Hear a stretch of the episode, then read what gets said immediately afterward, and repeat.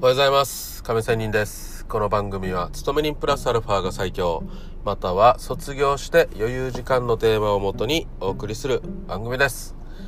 さて、えー今日は、そうですね、えー普段の生活だけでもなく、トレードでもなく、両方と言いましょうか。感情コントロールという話をしたいと思います。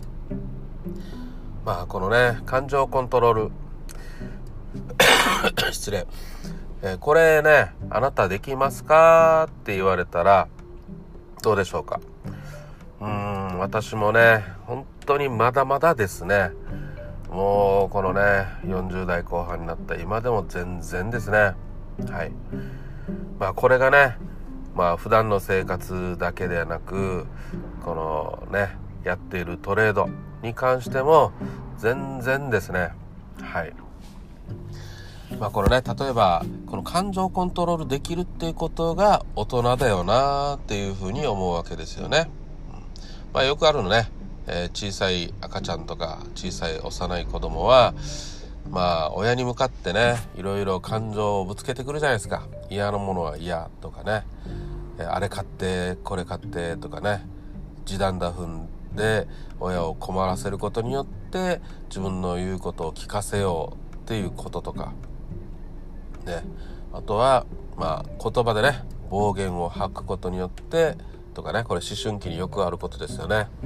また、えー物理的にね物を破壊することによってね、えー自分の気持ちを伝えたり言うことを聞かせようとかね困らせようとかね、うんそういうことをするわけですよね、うん、そういうふうに感情コントロールをできないということがまあ子供できるっていうことが大人ね。でできるってある意味大人でもさ完璧じゃないですよね、まあ、そう考えた時に神様仏様っていうのはやっぱりねいつもにっこり笑ってね、うん、感情を出さないですよね。なんかそういうイメージですよね。神様に会ったことないからあれなんですけどねイメージ的にはね、うん。で何かいつもね冷静に物事をねその人と会話をしながらまあ時にアドバイスっていうよりか、まあ、言葉をね、えーしっかり冷静に話をするわけですよね。うん。どんなに何を言われようがどんなにいろんな角度から言われようが、うん、こうではないの？とかさある意味相手任せにって言いましょうか。ね。えー主体権を相手に持たせるような言い方。そして、えーいろんな選択肢を相手に与えることができるとかさ、まあ、そういうことをやっぱり考えちゃいますね。でまたあと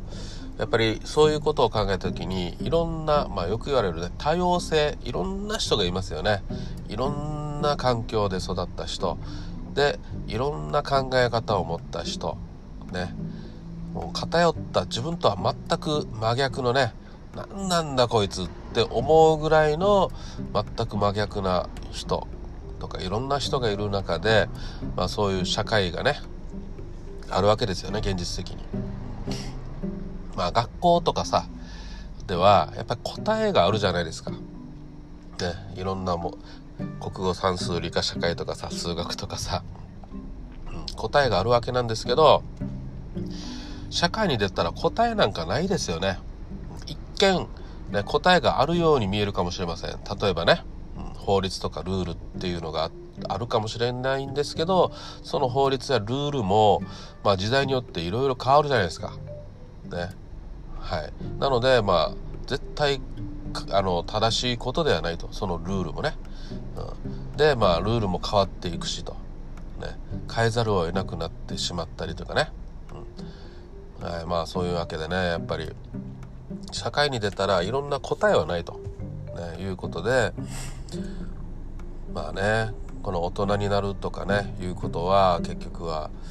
うん、答えがない世界で生きていけることっていうなのかなと、ね、そういうことも含めての感情コントロールですよね。うん。感情をコントロールするということはいろんな人がいる。社会にはいろんな人がいてその人たちとうまくやっていく。ね。えー全然違う人がいたらカチンってくる言葉とかねいろんな態度とかあるじゃないですか。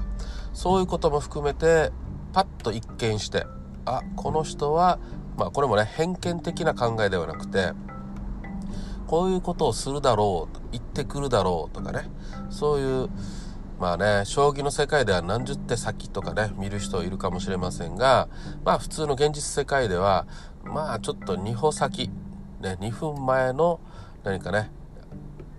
これから起こるであろう2分前のことを、まあ、ちょっと想像するだけで少し感情コントロールはできるんじゃないかなというふうにも思うわけなんですよね。それによってまあ、冷静に物事に人に対してとかね起こったことに対して、えー、冷静に対処できるんではないかなと思います。まあそんなね偉そうなこと言ってるんですけどできないですよ。できないんですけど私はね今のところ全然。だけどまあそう心がけることによってまあ少しね、まあ、いわゆる大人っていうんですかね。そういうことにね近づいていけるんではないかと。まあ大人の上は多分神様かなっていう感じですよね。神様に少しでもね、えー、100m でもなくてね一歩自分なりの一歩ということでね近づけたらいいよなと思います。まあそういうことがねある意味私のやってる投資トレードということにも勝ちにつながることではないかというふうに長年トレードしてきてね思うわけですよ。ね、やっぱり早く儲けたいとか一攫千金狙いたいとか誰もが思うし私も思うし。で負けた時には負けたでね。もう早く取り戻したいとかさ、うん、プラマイゼロでもう終わりたいとかさ。そういういろんな感情が出ますよね。そういうコントロールですよ。でやっぱり自分なりで一生懸命考えてね予想とか対策を考えてもそう思う通りにはいかないですよね世の中ね。はい、そういう中でもしっかり、えー、自分をコントロールして、えー、しっかり損切り外れた場合には損切りとかさ。でいかに一歩先2分先っていうことを外れた場合のことを考えてリスクを減らす、ね、少しでも減らす。早くダメな時には損切りをするとかさ、ね、利益確定もなるべく感情を抑えながら冷静に物事を見て伸ばすものは伸ばせる。ね、そういうことが必要だよなというふうに思います。まあこれがねある意味人間ね人生生きていく中で、まあ、究極の使命と言いましょうか、ね。えー、このコントロール自己コントロール感情コントロール、ね、これができていくことがまあ目的なのかなとかさ。まあ生物的にはさあの子孫繁栄がねあの究極の使命かもしれませんが何かね人生的な生きていく上での精神論としてはねこのさっきから言ってるねマインドコントロール感情コントロールっていうのが大事だよなと。人をコントロールするわけじゃないですよ。自分自身をコントロールするっていうことが究極の使命なのかなというふうにも思ったりしました。という話でした。ということで今日は終わりたいと思います。それではまた明日。See you!